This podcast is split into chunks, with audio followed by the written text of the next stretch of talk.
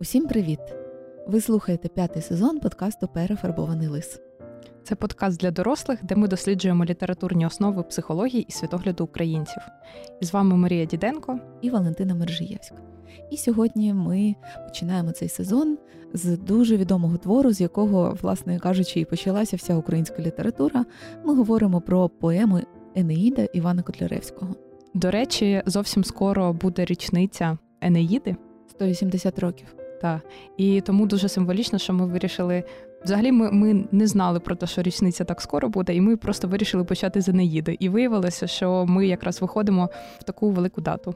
Так, наче навмисно підгадали. Так. Насправді ж поема Енеїда це одна ну, з найбільш відомих і найбільш популярних в шкільній програмі. І для багатьох шкільна програма якраз і асоціюється з Енеїдою.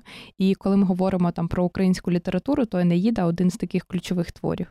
Так, і він дуже вирізняється з багатьох інших творів, які вивчають в школі, саме тим, що він веселий, смішний, не дуже напряжний. Хоча е, дуже часто подача Енеїди в школі з купою літературознавчих термінів про травестійно бурлескний. бурлескний жанр, воно ніби трошки змазує оце відчуття, але все одно, якби ну який український школяр не сміявся над фразочками про юнону сучу дочку О, та да. інші. Ну тобто, це реально твір, який розбирають на цитати, і по місту ходять хлопці в футболках.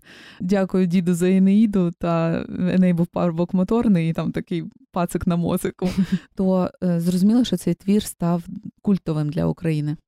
І ще мені здається, що Енеїда це приклад того, як українська література і українська культура в принципі може бути вплетена в світовий контекст. Те, про що ми зараз говоримо в спільноті і в світі, е, що Україна вона ніколи не була десь окремо, вона завжди була включена в світову історію, світову культуру. І Енеїда приклад цьому. Енеїду вивчають в школі в курсі 9 Енеїду вивчають в 9 класі. І е, насправді зараз таке буде зізнання. Мені Енеїда абсолютно не сподобалася в школі і не сподобалася зараз. Ну, як не сподобалась? Я, е, якщо розбирати з психологічної точки зору, то я знайшла багато цікавого, але як казати про мій читацький інтерес, то моя душенька не задовільнилась. Це у тебе камінгаут, у тебе вже не перший раз таке в подкасті, коли ти чесно зізнаєшся, що не зайшло.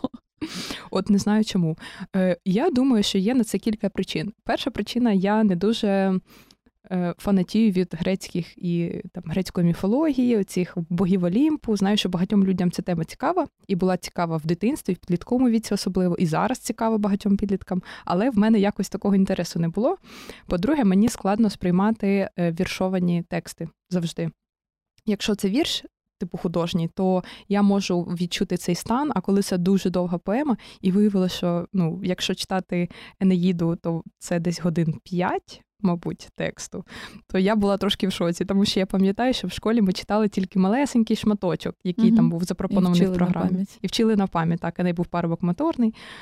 І коли я побачила, що мені треба для підготовки 5 годин слухати Енеїду, це було, е, ну, я впоралася з завданням, але це було непросто. А яке твоє ставлення до Енеїди? Ти знаєш, в школі мені, мабуть, вона більше сподобалась, ніж ні. Е, хоча, е, дійсно, якби я її читала, мабуть, в повному обсязі, тоді, може, вона б мене і привантажила, тому що там є моменти, які читаються дуже легко, якісь фрагменти, а є, які ну, ти вже так продираєшся трошки через них. І зрозуміло, тому що Іван Кодляревський писав цю поему довго. Тобто він е, якісь шматочки писав уривки, потім запрошував до себе гостей, зачитував їм, вони всі реготали з цього. Тобто мені е, Енеїда подобається в її контексті, тобто не просто як сам по собі твір, а от те, як її писав Котляревський, для чого, як вона потім е, вихлюпнулась назовні. І, мабуть, знаєш, я її зараз приймаю як передтечу цих всіх меймчиків, які зараз українці uh-huh. кліпають з будь-якого приводу. Тобто взяти серйозний, пафосний імперський твір Вергілія, Енеїда, це ж дуже такий ідейний твір. Він взагалі написаний на замовлення.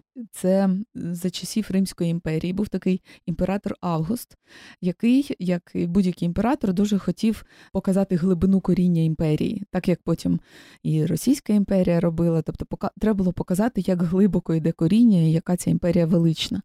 І він замовив Вергілію цей твір, щоб він написав Енеїду, тому що що ж це таке? От ти кажеш, грецькі міфи. Грецькі то міфи є, але ж Рим де.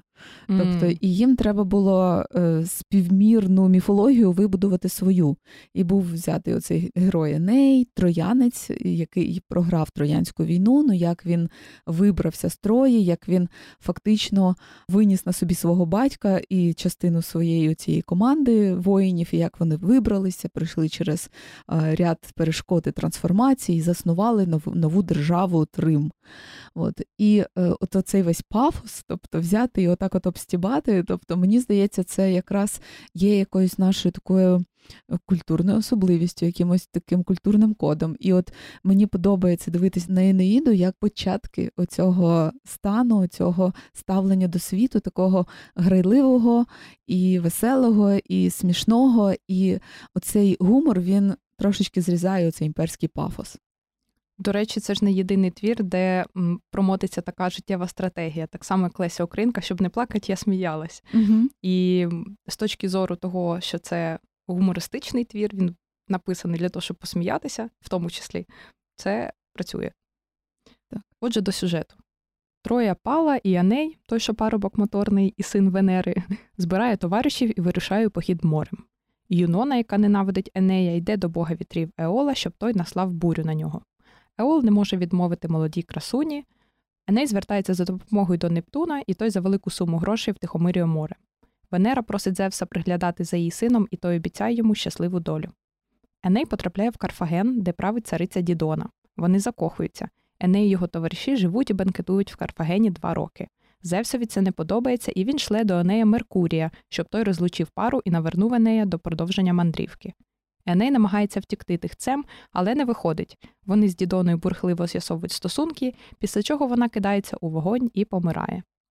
Троянці потрапляють у морську бурю і, рятуючись, причалюють до Сицилії, якою править король Ацест. Еней влаштовує поминки по своєму батьку Анхісу. На Сицилії проходять ігри, за якими спостерігають боги Олімпу. Дарес вступає у поєдинок з Ентелеєм. Венера просить Зевса допомогти Даресу, а Бахус заступається за Ентелея. Зевс забороняє богам втручатися. Юнона підсилає Ірис до троянських жінок, яких не запросили на банкет, і підмовляє їх підпалити троянські кораблі. Еней просить богів послати дощ і його молитву чують. Енею у вісні з'являється його батько, який просить сина відплисти з Сицилії. Венера знову просить Зевса про протекцію Енея. Еней і команда припливають в кумську землю. Еней зустрічає Севілу, ворожку, яка віщує йому долю. Вони разом спускаються в пекло, де мучаться грішники. Під час подорожі у пекло Еней зустрічає Дідону і свого батька, після чого повертається в море. Троянці минають острів Церцеї і причалюють на землю царя Латина, де він править разом зі своєю дружиною та дочкою Лавінією. Цар жадає віддати дочку за Енея і влаштовує з цього приводу великий банкет. Юнона проти і тому надсилає відьму Фурію, яка підбурює проти Енея дружину царя Амато і рутульського царя Турна. Між троянцями та латинцями починається війна. Приводом стає пес старої няньки, якого під час полювання згризли собаки троянців. Еней вирушає за порадою до аркадського царя Евандра. Той дає йому військо на чолі зі своїм сином Палантом.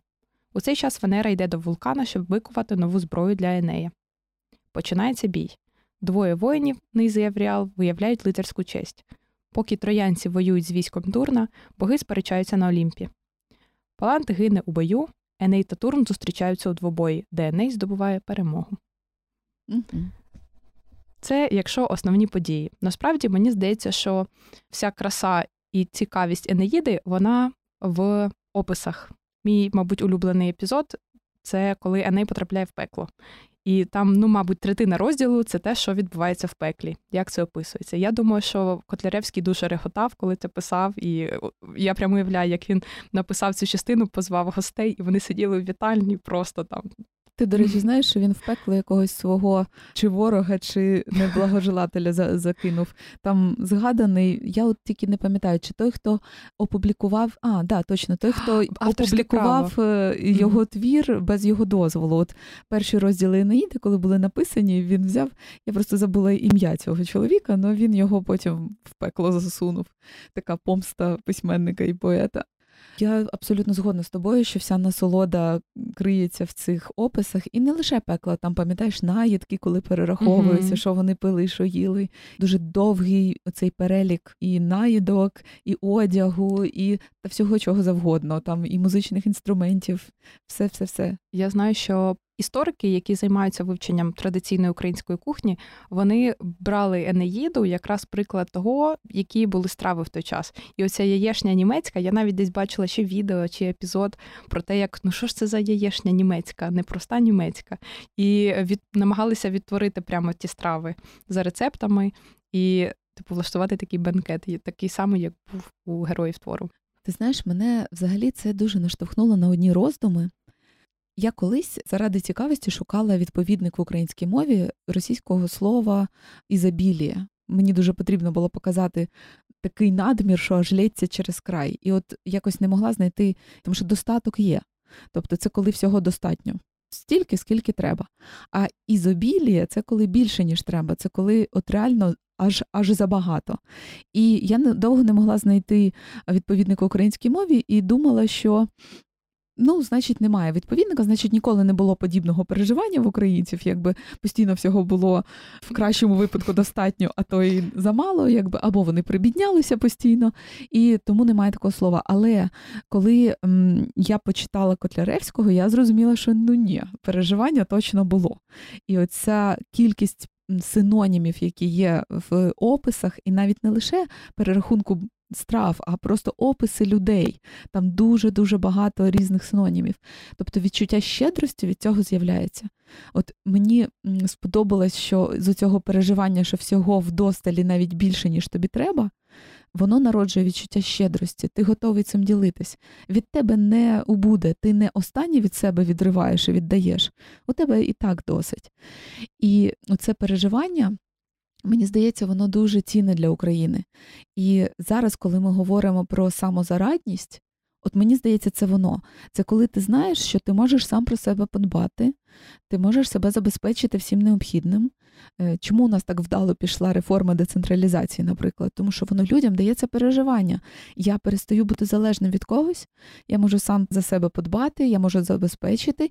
І якщо буде сприятливий рік, хороший врожай, чи вдало там я проведу якусь бізнес-операцію, чи ми добре згуртуємося з сусідами, у нас буде більше, ніж нам треба. І звідси народжується оце переживання щедрості, гостинності, от всіх тих рис, які є позитивними для нас, е, ну от для як для суспільства, у нас це однозначно позитивні риси. Так от вони народжуються з оцього переживання, що у тебе всього вдосталь. Дуже класна думка. Кілька років тому в мене було якраз я виявила в себе таку установочку, дуже таку не дуже хорошу, е, про те, що якогось щастя, успіху, е, там радості можна досягнути тільки через якісь страждання. Типу, що треба там, ну треба ж дуже тяжко працювати, бо ну треба ж якось боротися, треба там ну, страждати. Тільки тоді, от твої заслуги, те, що ти отримуєш, буде для тебе ну, цінним. Тільки тоді ти можеш сказати так, от це справедливо. Але потім зрозуміло, що є ж інша стратегія. Є стратегія, коли ти радієш і розвиваєшся, і самореалізуєшся з того, що в тебе. Надбагато, надзабагато всього, коли ти готовий ділитися, і коли ти готовий робити щось з радості, робити щось не тому, що тобі треба вижити, типу вистраждати, а тому просто, що тобі хочеться, що в тебе є на це внутрішні сили. І е, я зрозуміла, що ця стратегія більш виграшна, звичайно, чим перша. І якщо жити за оцією другою стратегією, жити набагато приємніше. О, у тебе прям ем, створення цього подкасту є у тебе втіленням другої стратегії. Ми від самого початку домовилися не змучитися, записуючи цей подкаст, і робити його тоді, і стільки, скільки на це є натхнення і бажання. Саме і... тому в нас перерва в 4 місяці. Ну да. Ну, перерва вона була е, обумовлена і ну, обґрунтована, але е, цього дуже бракувало е, запису, і саме такого розміреного, плавного, коли без надриву, без утискання себе в якихось інших справах, то коли ти втрачаєш там спокій, сон. Тобто дуже важливо мати таку розмірену складову свого життя. Зрозуміло, що світ нестабільний, він постійно буде привносити якийсь форс-мажор. Що ми говоримо? Ми живемо в е, пік е, великої війни, і е, світ дуже непередбачуваний. Коли ми записували попередній сезон, ми не знали, що буде продовження.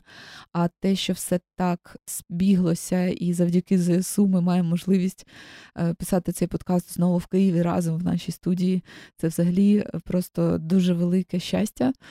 І мені здається, що якщо ми будемо більше акцентуватись на оцих переживаннях е, самозарадності і от такому легкому ставленню до роботи, нам буде легше і відновитися після цієї війни.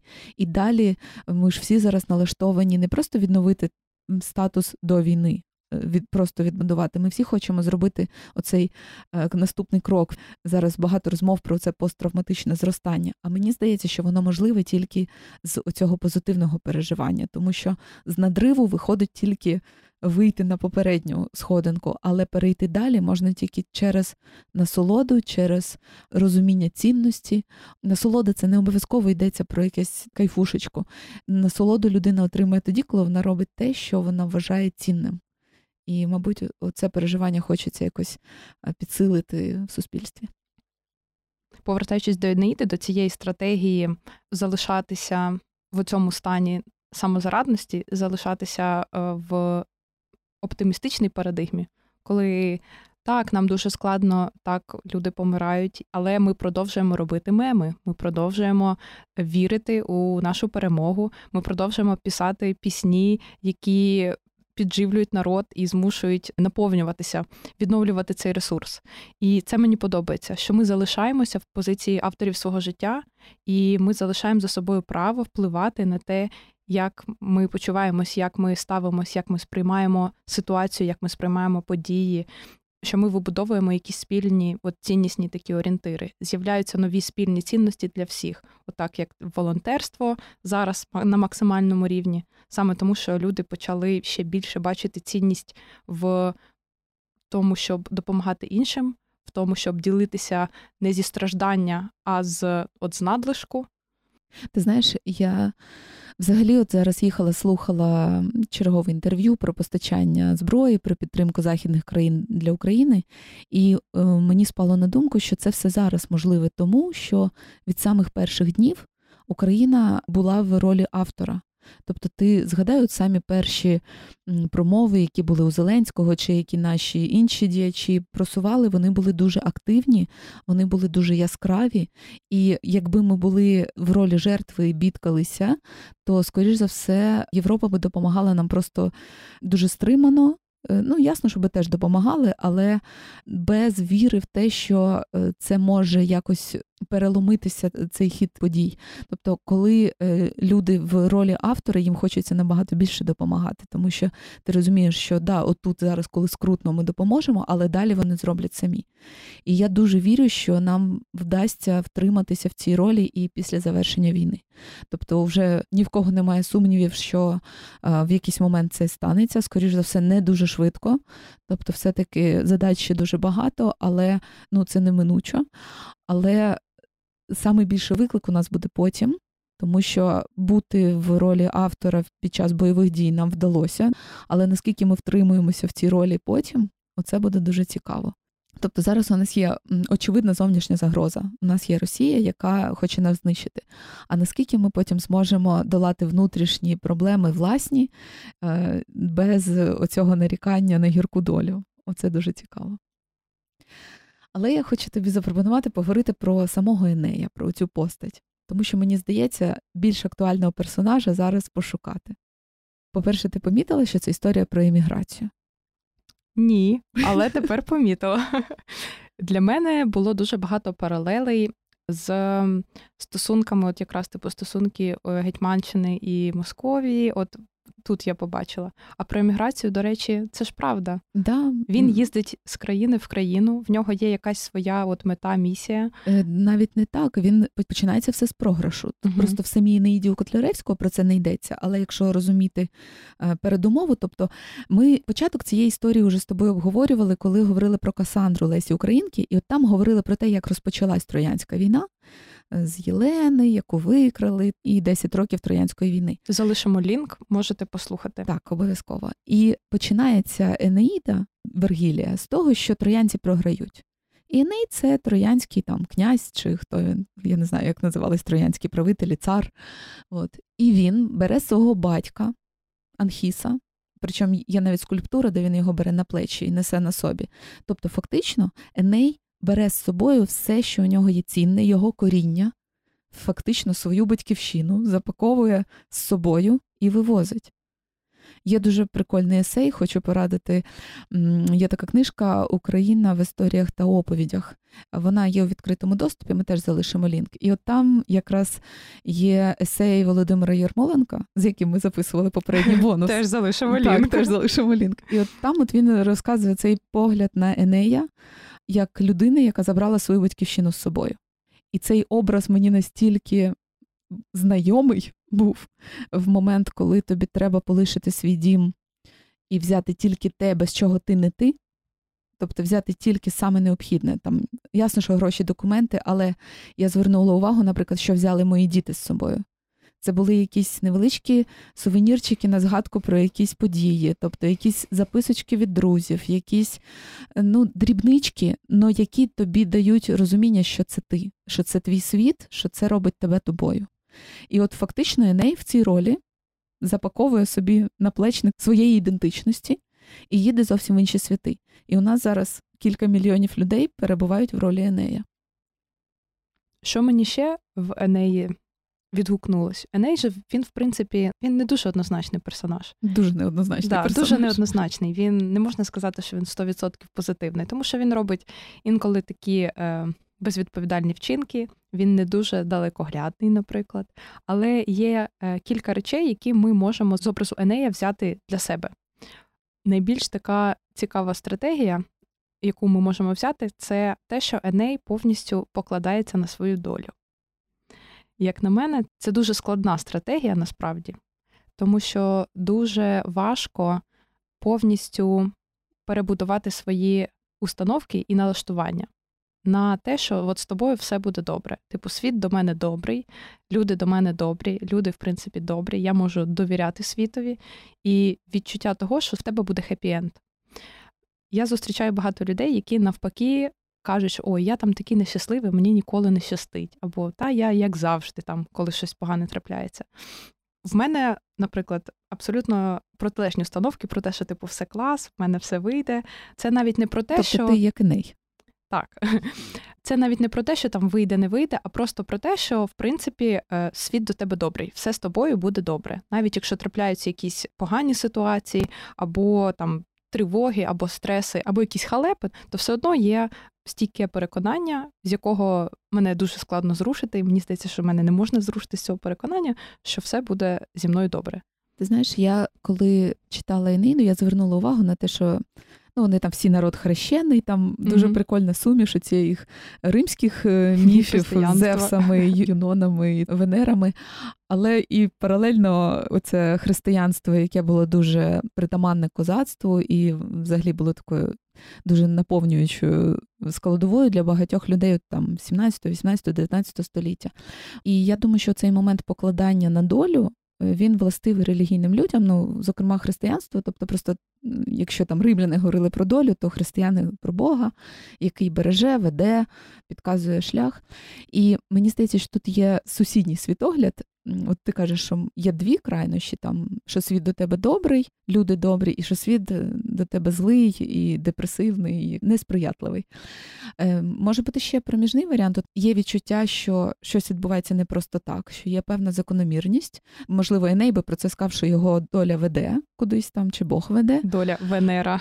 Да, буквально. Але е, ну, є певна місія, певна задача, яку ти маєш виконати. І під цю задачу тобі трапляється різне. Насправді не всі люди добрі, трапляються і стрьомні люди, Так.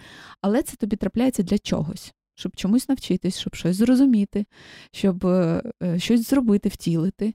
От і мені здається, що ну це така трошки інше. Я згодна з тобою, що у Енея була установка, що він любимчик богів. Угу. Тобто, ну він таким і був, якби Венера ж там його покровителька.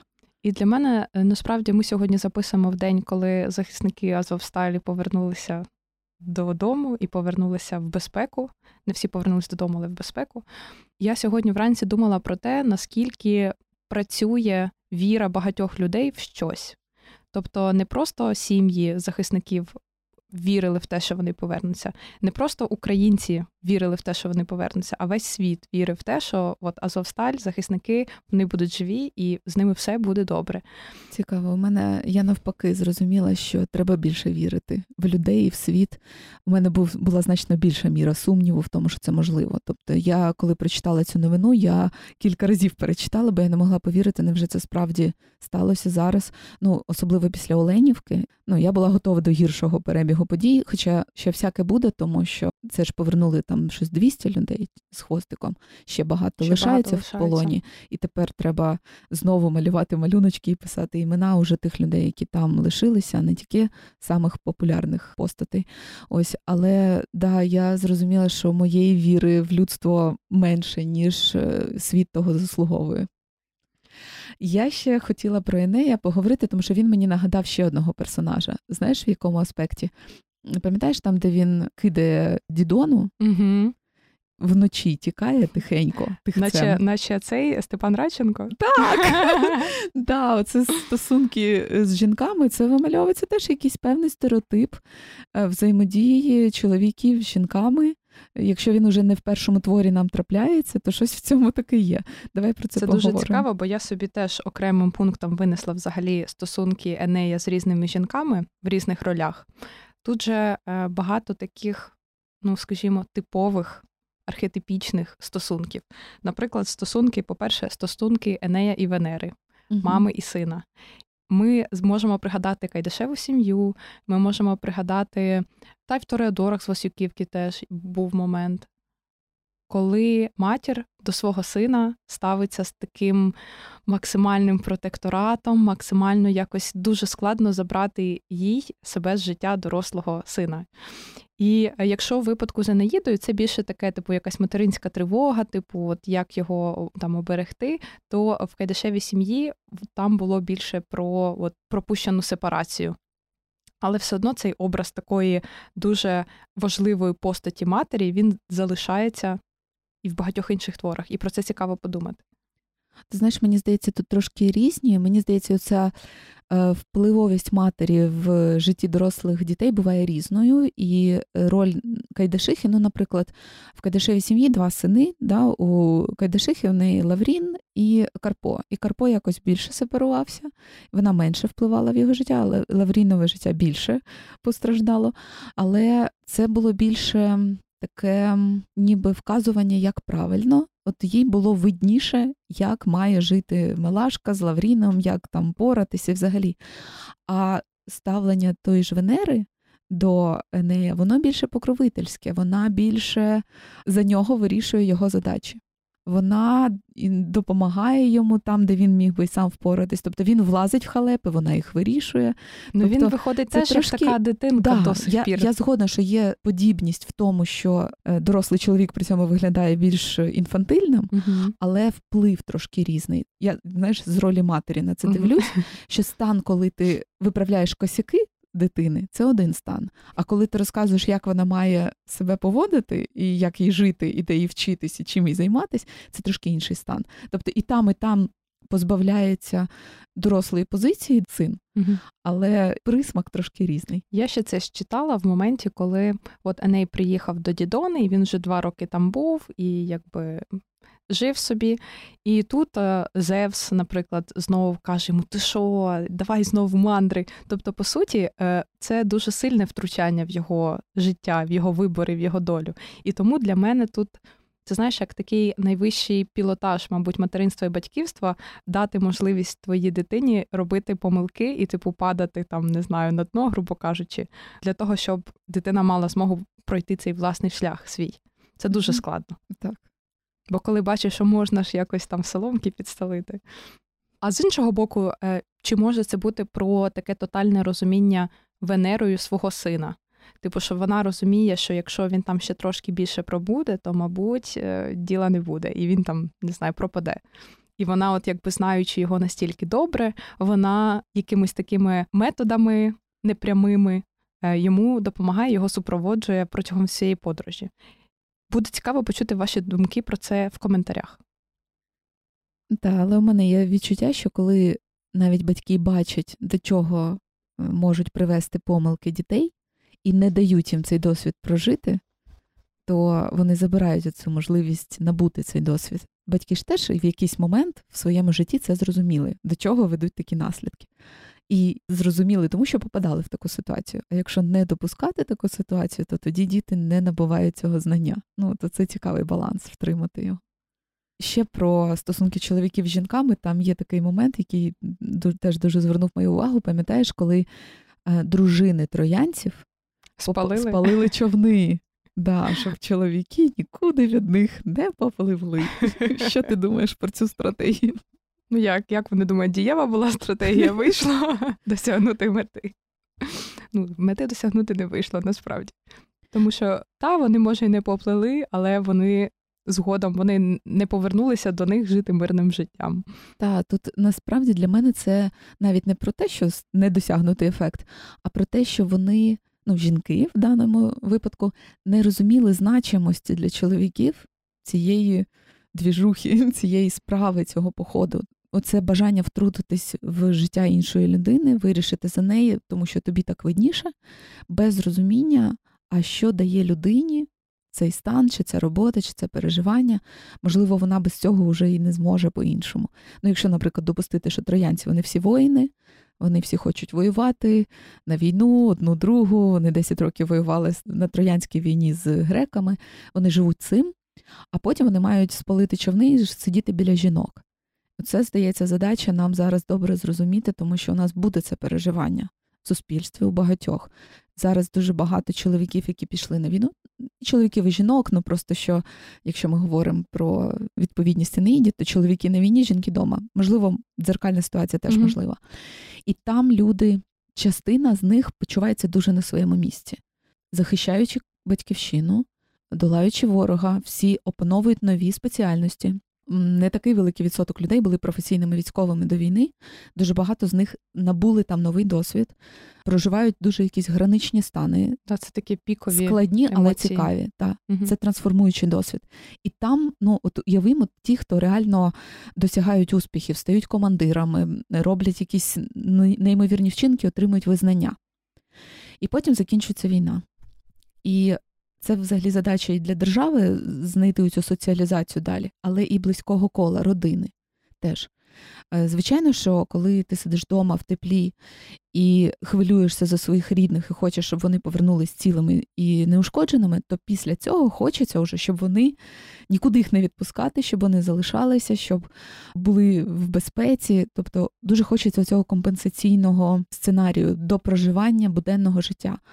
Але наскільки самі ці воїни будуть готові сидіти тихо на березі і не пливти далі ні в який Рим, оце велике питання. І, до речі, так само можна сказати про стосунки Енея і Дідони. Дідона е, вона спалює себе, вона кидається в вогнище. І насправді це рішення Енея втікти і продовжити мандрівку, не сказавши їй, це ж не про неї, це про Енея, про те, який він, про те, як він приймає рішення, це ніяким чином не стосується яка дідона. Мені здається, що це така риса, яка багатьом українцям притаманна, що ми часто живемо життя ще й за іншу людину. Якби дуже мало звертаємо уваги на свої емоції, на свої переживання, про те, як мені, що я думаю про це. А ми завжди намагаємось якось з кимось е, злитися в щось, в якусь компанію, в союз, е, ну там в союз подружній, наприклад, або в союз дружній. І не завжди така стратегія може бути, типу, така супердоцільна. Тут, до речі, Енею бракує цього переживання, у Дідони забагато. Да, Еней да, нема балансу. Взяв собі чхурнув, якби, і щоб друга вдова знайшлась. Тобто не сильно думаючи, а як їй тепер з цим. Я не знаю, чи було б окей йому поговорити з нею, попрощатися і піти, чи зміг би він, чи вона б його нормально відпустила. Але ну, тікати отак от в Потай це завжди не про, не про ту людину, це точно. І я згодна з тим, що Дідона не мала своїх сенсів в житті. Вона от все, що в неї було, вклала в Енея. Він до неї голодранцем прийшов, вона давай його вдягати, годувати, змінювати тобто, для всі себе. свої да, фактично, ну вона ж удова, правильно? Угу. Тобто до цього вона була при чоловікові, і потім вона була вдова. Неясно було чим займатися, а тут з'явився. І можна туди всі свої ресурси спрямувати. Тобто, якби вона стільки сил вклала в себе, я думаю, що вона б знайшла чим би їй зайнятися. Виходить, що Енею хочеться додати трошки більше емпатії в цій ситуації, а у Дідони трошечки більше самоцінності, мабуть. Повернути ну, фокус на себе, так, з так, когось на себе. Да. Тому що насправді, от це з одного боку може виглядати як спонукання до егоїзму, але ви просто зверніть увагу, що коли вам добре, з великою ймовірністю людям поруч з вами теж буде добре, тому що з'являється оце переживання щедрості, з якого ми починали. Коли у тебе всього в достатку, коли у тебе є багато ресурсу різного, емоційного, фінансового, ти можеш ним ділитися. Коли у тебе є гроші, ти можеш донатити. Якщо нема грошей, ти донатити не можеш. Якщо у тебе є стан спокою і життєві сили його втримувати, ти можеш цим спокоєм ділитися з іншими, заражати, заспокоювати людей. Якщо ти сам на нервах, ти всіх тільки нервуєш, ти не можеш заспокоїти. Ну і так кожне переживання. Тобто, якби Дідона вклалася в себе, в свою стабільність, свій там, я не знаю, поступ, розвиток і ще щось, можливо, неї не довелось би від неї тікати. Або їй було б просто легше його відпустити. Да, або йому б не хотілося тікати. Ти ж розумієш, що оця надмірна увага, яка йде на тебе, вона теж буває виснажливою, коли хтось дуже хоче тебе розвинути чи а, зробити кращим. Чи Це дуже виснажливо, від цього реально хочеться тікати. Ну, то в мене теж є таке відчуття, що в цьому творі багато прикладів такого втручання якогось в вибори, в долю один одного. І насправді, якщо казати про Юнону, то Юнони ж дуже схожа з Дідоною тактика. Вона теж виходить все своє життя присвятила тому, щоб пакостити Енею. А чим закінчилося в реалії, там в оригіналі? Яка взагалі доля в Юнони?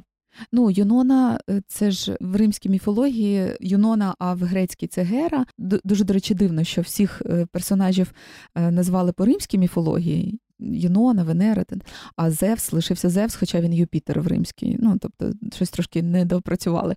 Але вона ревнива, страшенно у Зевса постійно купа коханок, і вона з одного боку має бути богинею сімейного затишку і шлюбу взагалі, а при цьому вона постійно ходить, спопиляє цих коханок, влаштовує їм пакості, і там у них дуже натягнуті стосунки з Зевсом. Тобто ніякою гармонією це не розв'язується. Ну, якби в міфах немає завершення але от воно постійно в такому напруженні. І чому вона не знаходить ні спокою, ні щастя, ні реалізації. А чому вона так ненавидить Енея? Це перенос Юпітера, тому що Юпітер, тобто її чоловік, Зевс, він якби протектор його, mm тобто він йому покровительствує, а вона злиться на чоловіка насправді. Тобто, якби я просто думала, що є, мабуть, якась що є якась міфологічна база про стосунки Енея і Юнони, тому що для мене, для людини, яка не дуже знається на грецьких міфах, мені було дуже складно зрозуміти, так за що ж вона його ненавидить.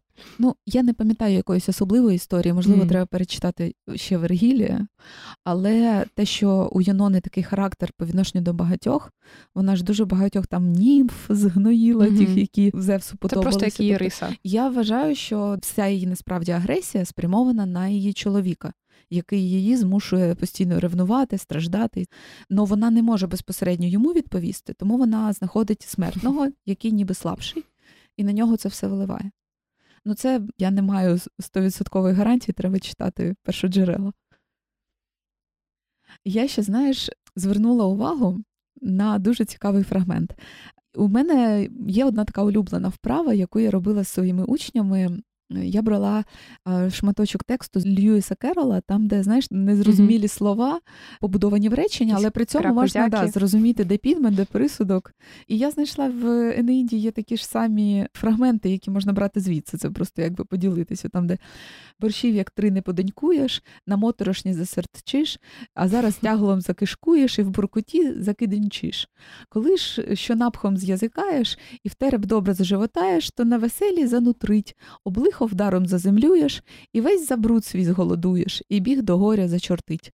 Тобто, і, ну, і там цілий шматок такий є. Видно, що Котляревському дуже весело було це все писати і всім це все читати. Але знаєш, про що мені це? Про свободу крутити свою мову як хочеться. Mm-hmm. Тобто, коли ти відчуваєш мову глибоко, всі її відтіночки, всі її ці суфікси, коли ти можеш одне слово з одної частини мови перетягувати в іншу, і дуже вільно себе з цим почуваєш, от ти можеш такі експерименти робити. Це кому належить ця фраза не дивися так привітно, яблунево цвітно. Це mm-hmm. чи Тичина, чи Симоненко? Не пам'ятаю, але нам теж е, на уроках української мови вчителька розказувала про це, що от дивіться, як людина вміє гратися зі словом, повністю якби володіє мовою і може вільно е, придумувати нові слова. Так, мені здається, це що е, ми повернули собі це переживання. Тобто дуже довгий час, коли там в радянському союзі мова була зашаблонована, тільки так, як словнику, і без варіантів, то було таке відчуття важкості. А от у Котляревського є ця легкість, і зараз у сучасних авторів мені дуже подобається, коли з'являються такі неологізми, але не запозичені з інших мов, а от придумані з власної, з власними законами побудови. Ще одна з ключових світоглядних речей, які я помітила в Енеїді, це опис того, хто ж е, сидить в пеклі. І тут дуже чітко знов прослідковується оця така базова недовіра до влади, недовіра до людей, які розумніші, багатші. Навіть нещодавно ми слухали лекцію Марини Стародубцевої про інститут репутації. Там були наукові дослідження про те, чому так відбувається, чому в українців немає цієї базової довіри. І дослідження показують, що українці менш схильні довіряти, навіть якщо це якась компанія, організована група, коли є хтось е, на чолі цієї групи, вони більш схильні довіряти своєму другу, товаришу, сусіду, тобто конкретній людині, яку вони знають. А коли це вже якесь таке об'єднання, то е, рівень довіри менше в будь-якій сфері. Якщо знайду лінки на ці дослідження, то теж прикріпимо. Це мені також було схоже на сковороду, е, всякому місту звичаю права. Панський Петро для чинів три кутки, Федір купець обдурити пруткий. Той зводить дім свій на модний манір, інший гендлює, візьми перевір. Тут теж помітне схоже сприйняття. Цікаво, добре це чи погано, і як з цього виходити, де межі здорового сприйняття такого, а де ні. Тому що коли є обожнювання влади, Е, це веде до її зловживання. Тобто всі авторитарні режими вони народжуються з обожнювання лідера, і е, коли всі поза політикою нікого не цікавить, тобто ми бачимо, до чого це призводить. Коли сильна недовіра, це теж погано. Мені здається, що зараз у нас. Е, є якісь зрушення в цьому напрямку. От, наприклад, ЗСУ це цілком державна інституція, і що цікаво, до речі, тут же, е, що єдині люди в пеклі, яких Котляревський описує з повагою, тут також старшина правдива, бувають всякі пани, но тільки трохи сього дива не квапляться на все вони. Бувають військові, значкові, і сотникові, і бунчукові, які правдиву жизнь вели. Тут люди всякого завіту по білому є скільки світу, котрі праведно жили. Тобто, в принципі, я розумію, чому вони в пеклі, мабуть, тому що вони вбивали. Мабуть, за інші гріхи. Да, мабуть, за інші гріхи, але цікаво, що саме цю категорію людей Котляревський виносить от як окрему е, ту, яка до якої ставимось з повагою. Так само mm-hmm. військові. Але з іншого боку, ми відчуваємо цей брак довіри. Хотілося б його мати трошки більше, хотілося б мати для нього підстави. Я дуже сподіваюся, що ми будемо рухатись в цьому напрямку. Мені здається, ми вже на шляху, просто знаєш, коли перебуваєш в процесі, не не дуже це помітно. Коли е, з'являються люди, Знову ж таки, все йде через конкретних людей, але завдяки тому, що зараз є соцмережі, ти можеш фоловити якогось там діяча. От ми зараз е, стежимо за багатьма персоналіями. Вони можуть бути в якихось партіях, можуть не бути. От, наприклад, ті ж волонтери, ті ж військові, ті ж ну будь-які діячі. Їхнє життя не закінчиться на тому, що от вони зараз займаються допомогою військовій справі. Але потім вони якось будуть реалізовуватись в мирному житті, і ця увага за ними залишиться. І якщо, наприклад, зараз люди спокійно пересилають Сергію Притулі там купу грошей на якісь там mm супутники, байрактари і на що завгодно, то до нього є довіра зараз на даний момент. І можливо, якщо він далі продовжить робити щось уже в політиці чи в громадянському суспільстві, чи ще щось, цей шматочок довіри, цей досвід довіри залишиться, і він буде її мати. І тоді структура, яку буде будувати така людина, яка має довіру персональну, вона теж буде мати, ніби знаєш, присмак цієї довіри цієї людини. А поки це закрита така чорна скринька і невідомо, хто там всередині, тоді довіри немає. Тобто, мені здається, шлях до збільшення довіри суспільства до інституцій через публічність, через те, що вони стають нашими знайомими.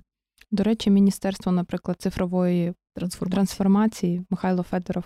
Всі знають Михайла Федорова, і тому, мабуть, і довіра до цього міністерства теж досить велика. Угу. І, до речі, ти помітила, як зараз е, буквально в останній рок з'явився цей тренд, коли е, різні організації ведуть свої там телеграм-канали чи твіттери.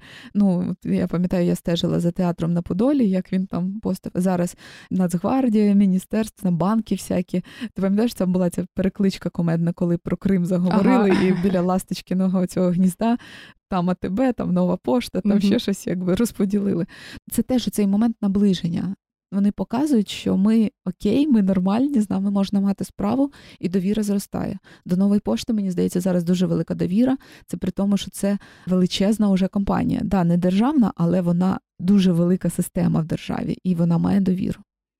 Але в той же час пам'ятаємо, що інколи така довіра і суспільна думка може зіграти трошки не так, як ми очікуємо.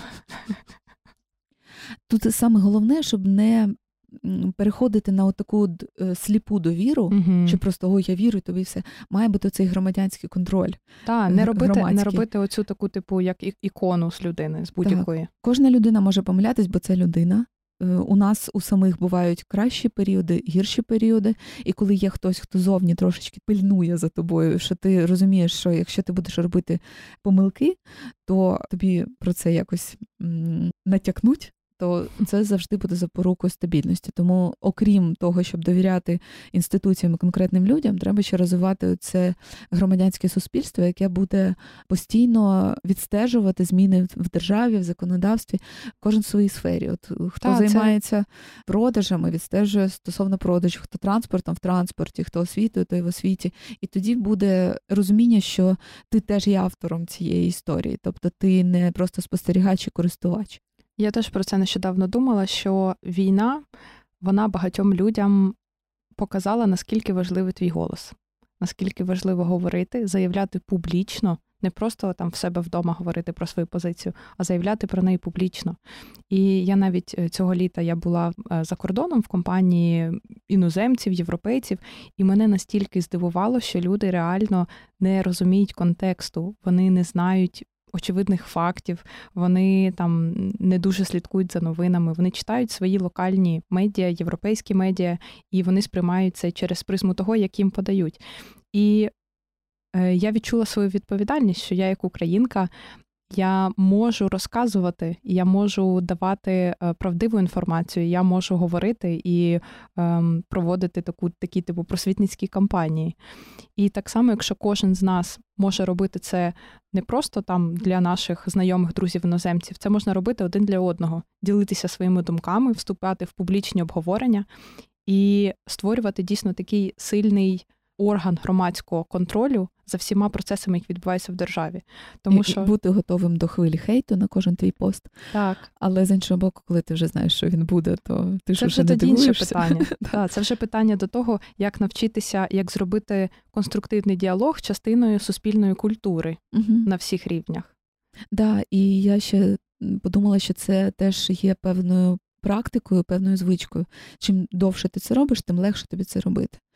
Почати з нуля завжди складно. От ми зараз іронізуємо, чи як би це сказати, чи зловтішаємося, я не знаю, з російських протестів, да, які вони невдалі, як вони не наважуються. Безглузді.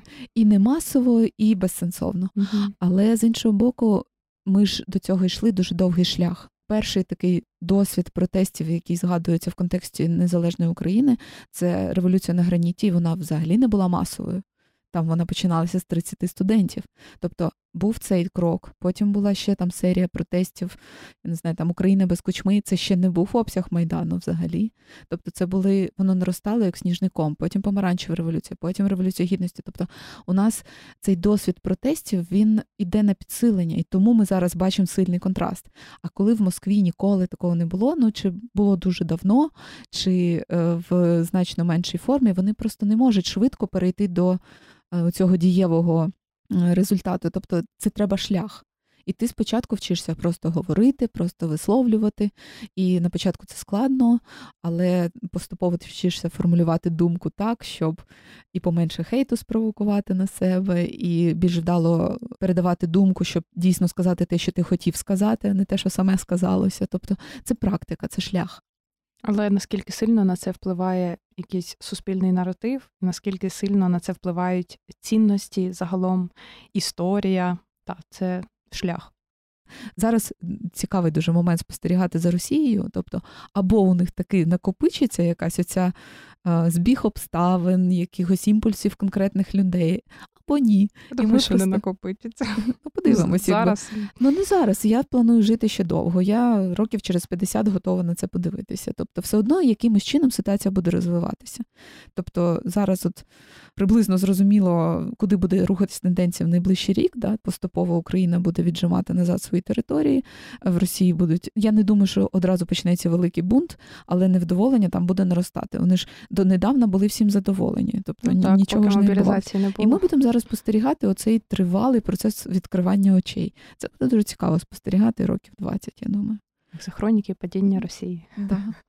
От. І будуть переписувати свої міфи. Нам, до речі, треба буде знову переписати міфологію і Росії також, я думаю. От зараз Україна активно працює над оновленням своєї історії, тобто свого розуміння історії, знання різних версій подій, а не тільки тої, яка підтримувалася в Радянському Союзі, в Російській імперії. Але потім нам вже треба буде теж розказати ту версію подій, яка буде зшиватися з нашою картиною світу про Московію, наприклад. Да? Тобто нас ще багато цікавого чекає попереду.